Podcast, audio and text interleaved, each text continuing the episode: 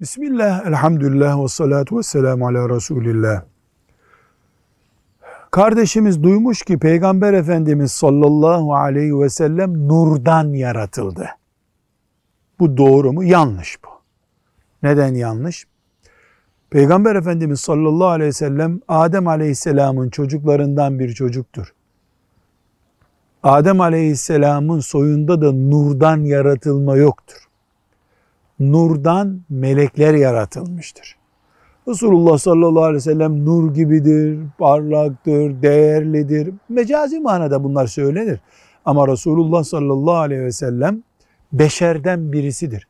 Nitekim Kur'an-ı Kerim mesela Kehf suresinin yüz onuncu ayetinde, İsra suresinin doksan üçüncü ayetinde de ki ey peygamber ben de sizin gibi bir beşerim de diyor Kur'an-ı Kerim. Dolayısıyla nurdan yaratıldı sözü yanlış.